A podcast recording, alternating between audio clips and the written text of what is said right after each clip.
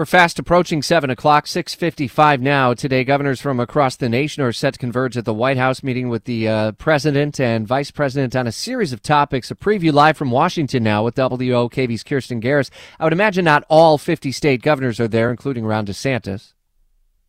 At this time, we don't have a full list of which governors will be there, but we do know there will be some bipartisan support. Um, at this time, we're still checking to see if uh, Florida Governor Ron DeSantis will be there. But we do know that this is a bipartisan organization that brings together governors from across the country. And the goal of these meetings, uh, the organization says, is to identify priorities and policies at the state, but also national levels. So governors have been in Washington for the past couple of days, and a group of them will be meeting with the president and the vice president within a few hours, around 9 30, 10 o'clock this morning. And the goal is, uh, White House officials tell us, uh, they will discuss some of the impacts that the administration's economic agenda has had on the local level. So this includes the recent investments in things like infrastructure, manufacturing, and workforce development. Now, in a uh, recent interview online with Washington Post Live, uh, the vice chair for this organization, Republican Governor Spencer Cox from Utah, he says GOP lawmakers are very much interested, at least at the local level, in taking a look at things like energy policy, supply chain issues, uh, similar to calls at the national level. He said uh, local governors are looking for the U.S. to end its dependence on, you know, foreign countries like China when it comes to some supply chain needs.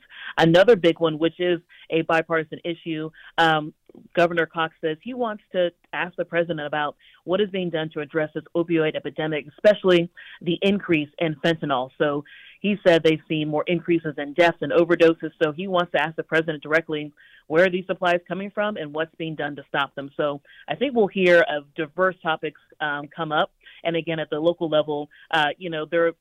This is one of the things where governors really interact directly with their constituents and the people you know, and Kirsten, you talk about the fentanyl crisis that ties into the border, obviously, and uh, migration. Is that also likely to be one of the topics that we'll hear come up from some of the border states, especially?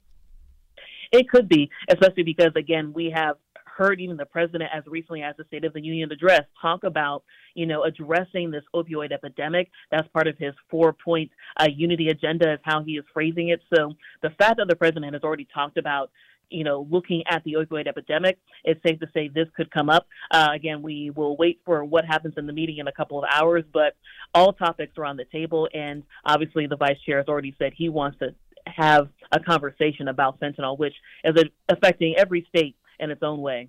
Indeed, a story that will develop through the day today. Be listening for continuing coverage. It gets going during the Brian Kilmeade Show, 9 until noon. WOKV's Kirsten Garris, part of our team in Washington. Kirsten, thanks.